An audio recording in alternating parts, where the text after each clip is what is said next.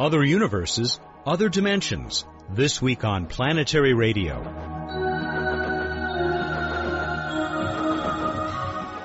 Hi everyone, I'm Matt Kaplan. Welcome to Public Radio's travel show that takes you to the final frontier. And we've never meant that more than we do today. Our guest is renowned Harvard physicist Lisa Randall. We'll talk about how she has pushed back the boundaries of the cosmos and about her great new book, Warped Passages, Unraveling the Mysteries of the Universe's Hidden Dimensions. We might uncover some mysterious yet entertaining new dimensions of Bruce Betts in this week's edition of What's Up. And Emily is back with a new Q&A segment. So much news from around the solar system, so little time. We could talk about the Japanese Space Agency reestablishing contact with its Hayabusa asteroid probe after three months of silence. We could celebrate the possible discovery of liquid water geysers on Enceladus, the tiny moon of Saturn. But then there's the big story taking place in the Martian sky. All stations, this is FMSA, we have one way.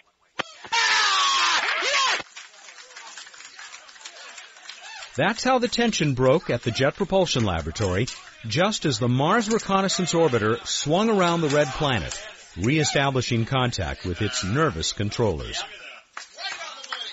We have two-way Doppler and MRO is in orbit around the planet Mars.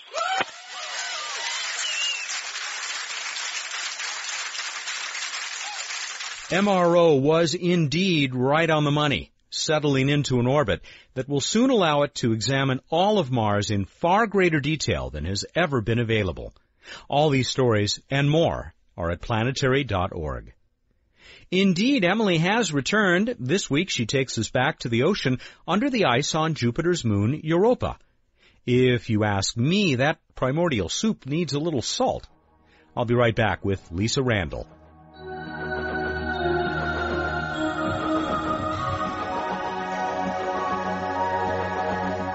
Hi, I'm Emily Lakdawalla with questions and answers. A listener asked, How do we know that the oceans on Europa are salt water? The only way we can know that oceans are inside Europa at all is if they are salty. Europa is one of the four largest moons of Jupiter. Three of the four, Europa, Ganymede, and Callisto, have surfaces and mantles composed of water mixed with other things, with more rocky material toward their centers. We know the masses of these moons fairly accurately from how much they deflected the path of the Galileo spacecraft as it flew by, and we know their sizes and volumes from the study of Galileo's distant photos of the moons.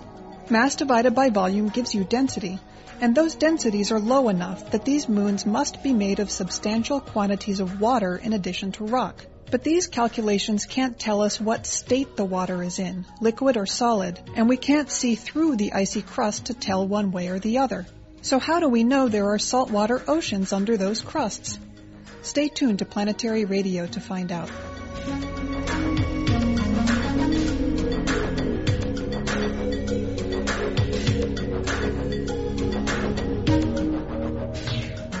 Other universes that only gravity can travel between. Hidden dimensions curled up tinier than an electron or extending to infinity.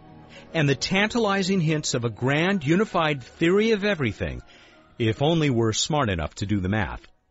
In a sense, Lisa Randall has traveled farther than any explorer who has been our guest on Planetary Radio. Her work, on her own and with collaborators, has made her one of the most frequently cited physicists at work today.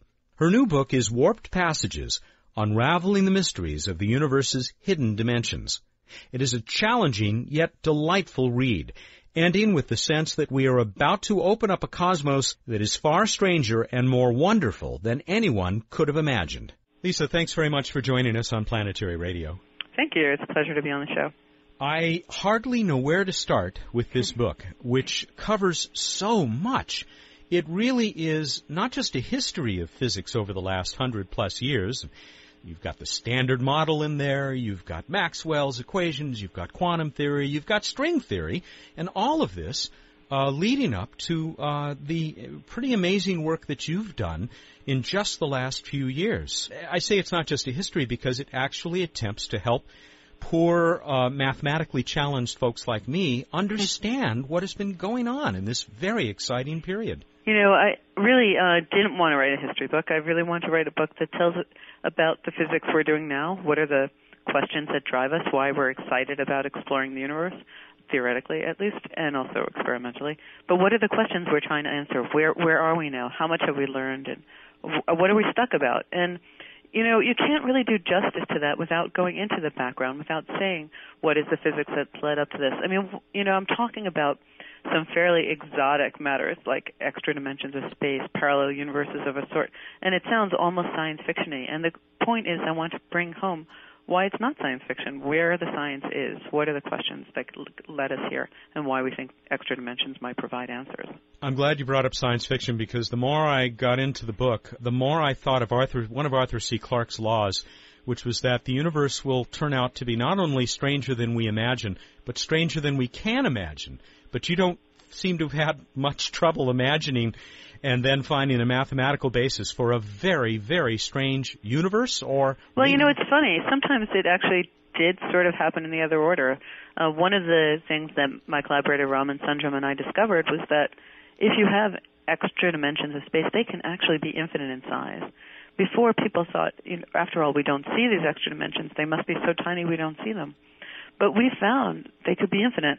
We weren't looking for that. We weren't looking to see whether extra dimensions could be infinite. We had stared at the equations that we got because we were asking some very physical questions about what you can measure and could explain properties of our universe. And we found accidentally that's what the equations provided. So in a sense, the universe was smarter than we were, but we were paying attention you came up with this uh, possibility of uh, uh, dimensions that would not be what had been discussed up to that point, which would be if there were extra dimensions, most people, I guess, thought that they'd be really, really tiny, about as tiny as anything could be.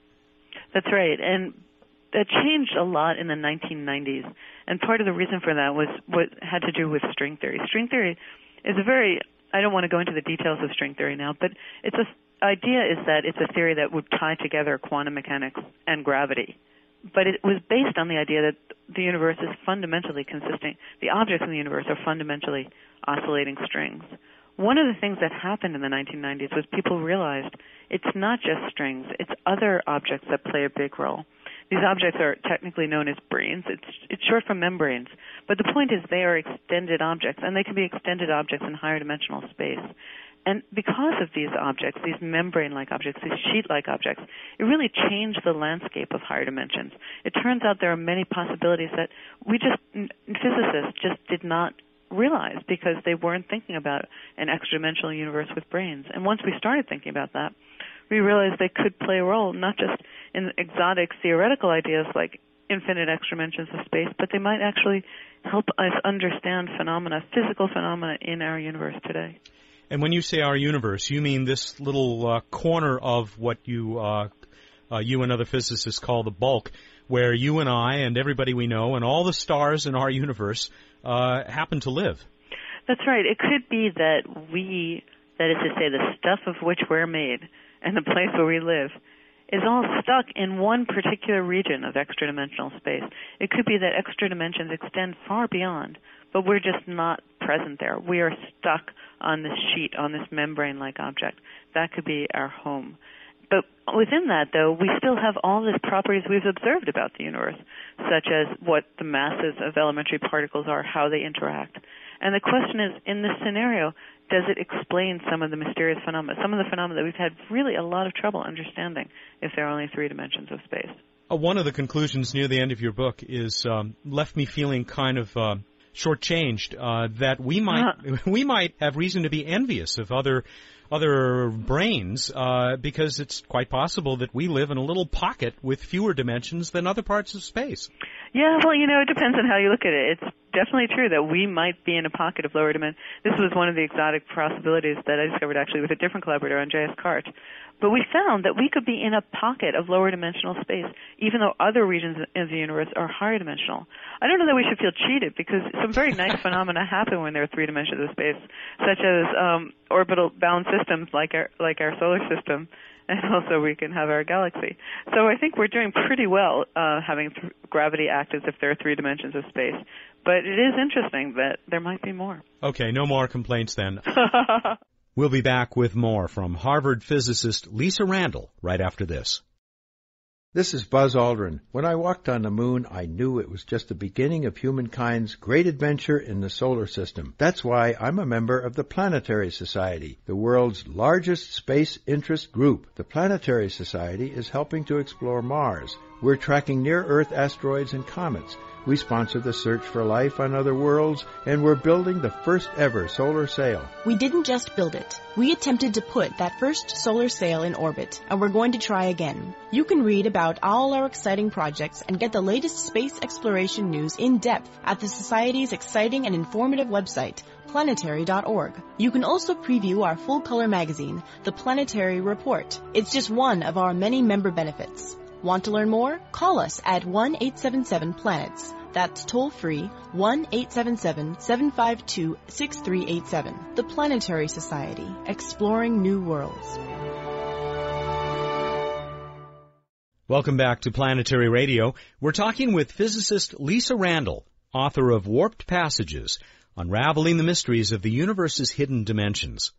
Another of Lisa's important contributions has been new thinking about the nature and strength of a mysterious, invisible force field all of us are subject to every moment of our lives. I wonder how much your curiosity about gravity uh, played a role in some of the pioneering work that you did with that first collaborator that you mentioned, Raman, uh, yeah. where you uh, came up with a, a possible explanation for why gravity is so much weaker than the other forces that uh, make things work in our universe. And, and I guess you should uh, mention those four forces briefly. We know about four forces, which are electromagnetism, the weak and strong nuclear forces, and gravity. Gravity is far, far weaker than those other forces. For example, you can pick up a paperclip with a tiny magnet. The tiny magnet competes against the entire Earth. But if you look at it from the point of view of elementary particles and just ask about their interactions, gravity is such a tiny force that we can basically neglect it. We just don't even bother to think about it. It's so incredibly weak. And it's a real mystery to particle physicists why gravity is so weak. Um, where, do this, where do these very different numbers come from?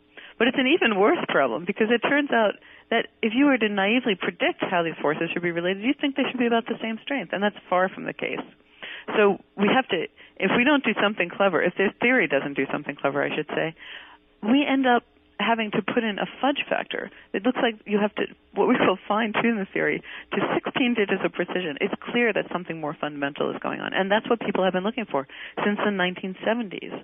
What we found is maybe if there's an extra dimension, space-time could be so warped, that is to say, it could be curved in such a way that gravity is strong somewhere else but weak where we are. We found an example where that happened. It just very naturally is, is exponentially tinier where we are. So it would be a very natural explanation for why gravity is so weak. We're just not where it's concentrated. And the best part about this theory is that it sounds exotic, it sounds science fictiony, but it has experimental consequences. And within the next few years, we will turn on, that is to say, experimenters are going to turn on what's called the Large Hadron Collider, the LHC.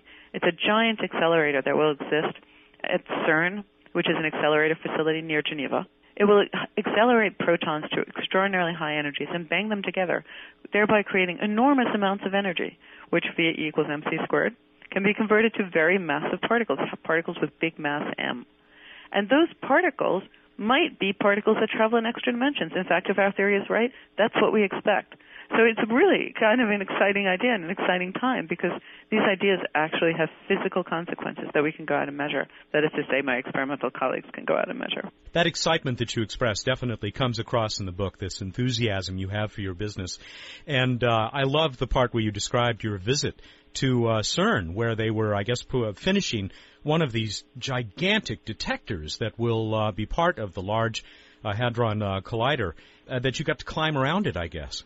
I didn't climb around. I actually visited again last month which was really a lot of fun because these ex- experiments are being finished now, so they're largely in place, but they're not closed up. When they're cl- at the end of the day, you have to close it up so you can catch all the energy. But right now, you can really see inside, and it was really nice because I had a tour by two of the lead um, experimenters there and they could tell all the details. You know, you have this big thing, and you think of this big construction site, and you forget that there is spectacular engineering going into each individual element to measure precisely energies, masses, charges, to measure properties so precisely that we can figure out what was there, even though it was there for a fraction of a second. I would love to visit one of these places. Um, you, when you spoke in town at uh, Caltech, I was the guy in the audience who asked the question, what would have happened if the United States had years ago finished the superconducting super collider? would we have been able to um, reach some of these experimental results uh, sooner? Not only sooner, I would have actually been even more confident that we would find them. In terms of energies, right now we have an accelerator called Fermilab. It operates what's called the Tevatron, which is in Batavia, Illinois. We measure units in energy in units of electron volts. It goes up to 2 TeV. The Large Hadron Collider will go up to 14 TeV. The SSC was going to go up to 40 TeV. Wow. This might not sound like a great difference, but it's an enormous difference from the point of view of particle physics. Because This is exactly the energy where we know something should be happening. Whatever it is that explains this problem of the weakness of gravity, and also how elementary particles acquire their mass. We know that's the right energy range. Mm. And the higher energy we go to, the easier it is to do the experiments. So it would have been really great. It would have happened sooner and better. I would catch bloody hell from our audience uh, of space exploration fans if I didn't bring up a topic I know you are asked about all the time. And that is how this new understanding of physics might help, if, if at all, in our opportunity to uh, find out a little more about where we, the, the, real neighborhood where we live, the galaxy and our solar system. Are we uh, looking at any possibility of opening up uh, easier ways, uh, ways to bypass the uh, the the universal speed limit, for example? You know, that would re- require um, re- violating some principles that seem to be at work. Uh, that is to say, some symmetries that seem to be at work, in, in, at least in our universe. I think what it does is it opens our imagination to possibilities that, for example, if we have this brane scenario, if we have this idea that we live on membranes, then there could be other membranes, and those other membranes would have entirely different chemistry if this idea is right, that stuff we know about is stuck in our brane. And if that's true, well, that would mean that those things are completely different than anything we know. They wouldn't experience electromagnetism, for example.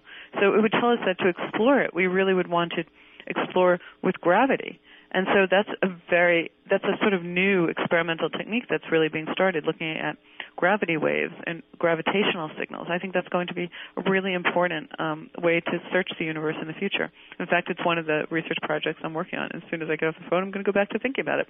What are the early universe uh, things that we can think about that, that can be detected uh, with gravitational signals. And if these extra dimensional theories are right, it's possible they might actually give you signals in the gravitational wave that we might measure. So, you know, these proposed gravitational wave experiments are better. So I think it will give us a way of understanding which will be the useful ways to explore the universe. I mean, clearly there's um, things within our own galaxy that are important, but there are other questions that go beyond that, and that really are beyond even what we can imagine. And that's really fun to think about sometimes. We are almost out of time. I, one of the most striking quotes in the book came from your friend and colleague Edward Witten, who said, "Space and time are doomed." It, it sounds uh, it it sounds depressing, but again, you sound like you couldn't be happier with what's happening in physics today. Well, you know, when they say space and time are doomed, they're not saying that our universe is about to collapse. They're saying that we are ripe for some new theoretical insights into, into a more fundamental idea of what space and time are. Um, I don't think I would say it exactly that way. I'm not sure Ed would usually say it that way.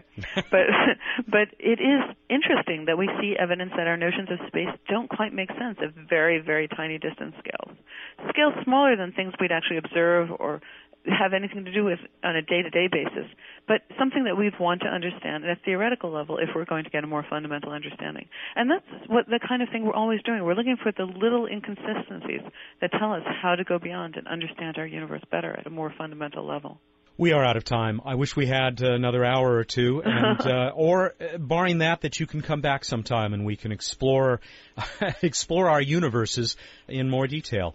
Uh, and some of it is in the book too, so you can read that too. and I'm, I'm going to mention that Lisa Randall, who is a professor of physics at Harvard University, and you still call yourself a particle physicist, right?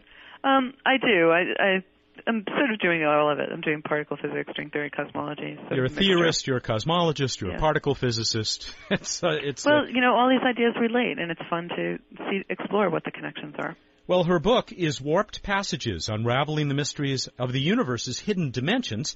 It's available from HarperCollins, and judging from the number of copies I saw on the shelf when I picked up mine, I, I get the feeling it's doing very well. Thanks. I hope you will be very careful when you uh, are out there climbing rocks, as you do sometimes, because uh, I, I wouldn't want anything bad to happen to that brain. I think we need it to. Uh, uh, after all, uh, two brains you've shown are better than one, and uh, and uh, I, on the I, radio this is very confusing. you don't see the spelling. but I I, uh, I hope you'll be careful. And uh, how do the Red Sox look for this year? I've ceased to be a fan. well, thanks so much again for joining us on Planetary Radio. Thanks a lot. It's been fun.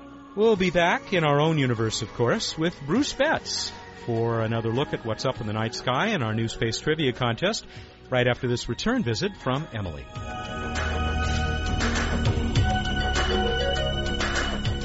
I'm Emily Lakdawalla back with Q&A. How do we know that the oceans on Europa and Callisto are saltwater? The detection of the oceans was made with the magnetometer instrument aboard the Galileo spacecraft. When Galileo flew by these icy moons, it detected a weak magnetic field that always pointed in the same direction as the magnetic field of Jupiter. This means that the magnetic field of Jupiter was inducing a magnetic field in the moons. Scientists developed mathematical models to try to explain the presence of the magnetic field. They found that in order to get a field that was as strong as the one detected by Galileo, their models required a globally distributed, highly conducting medium located close to the surface of the satellites. They explored the possibilities of what conducting media could be responsible for this field, and only global subsurface saltwater oceans several kilometers thick fit the bill. No other explanation fits the magnetometer data, but mathematical models usually aren't considered final proof, and in fact many scientists still consider the presence of Europa's oceans to be an unproven hypothesis. It'll take a mission to Europa to gather the necessary proof.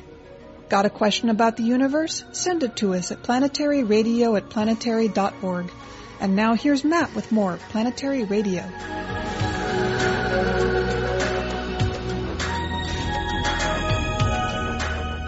Sitting out in back of the main office at the Planetary Society in the uh, the cavernous Planetary Radio studios, ready to do What's Up with Dr. Bruce Betts, the Director of Projects for the Planetary Society. The red light is flashing. You're on.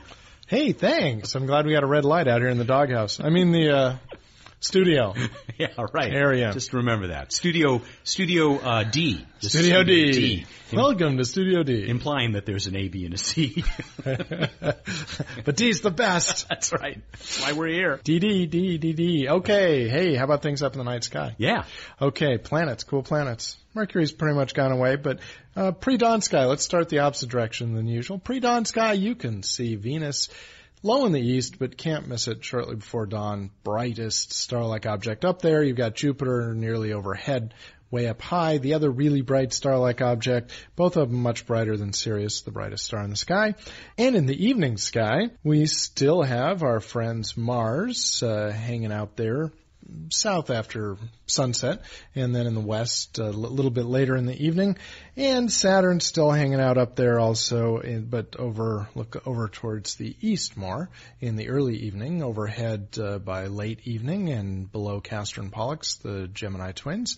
Moving on to this week in space history, we have a couple of big anniversaries. I know you're probably ex- anticipating this first one. 225th anniversary of 225th? Yes, you were there, right? 25th anniversary. Yes. Uh, yeah, but you know, my memory's so crowded. Uh, I know, you're busy life. Five years. What would it be? I don't know. Discovery of Uranus by William oh, Herschel. Oh yeah, I remember clapping him on the back. Yeah, and saying, no, you shouldn't name it Georgian or whatever the, he wanted to name it after the King of England. Although I don't know whether Uranus really was a big step up. yeah. More pleasantly, the 80th anniversary of the first liquid fuel rocket launch by Robert Goddard. Oh, now he was a hero. I wish I had been around to meet him and, and shake that man's hand. Gosh, he, he was an early hero of mine. Cool. Yeah. Cool stuff. So you were launching rockets trying to blow things up? Yeah. you have to ask? Yeah, okay. Moving right along to Random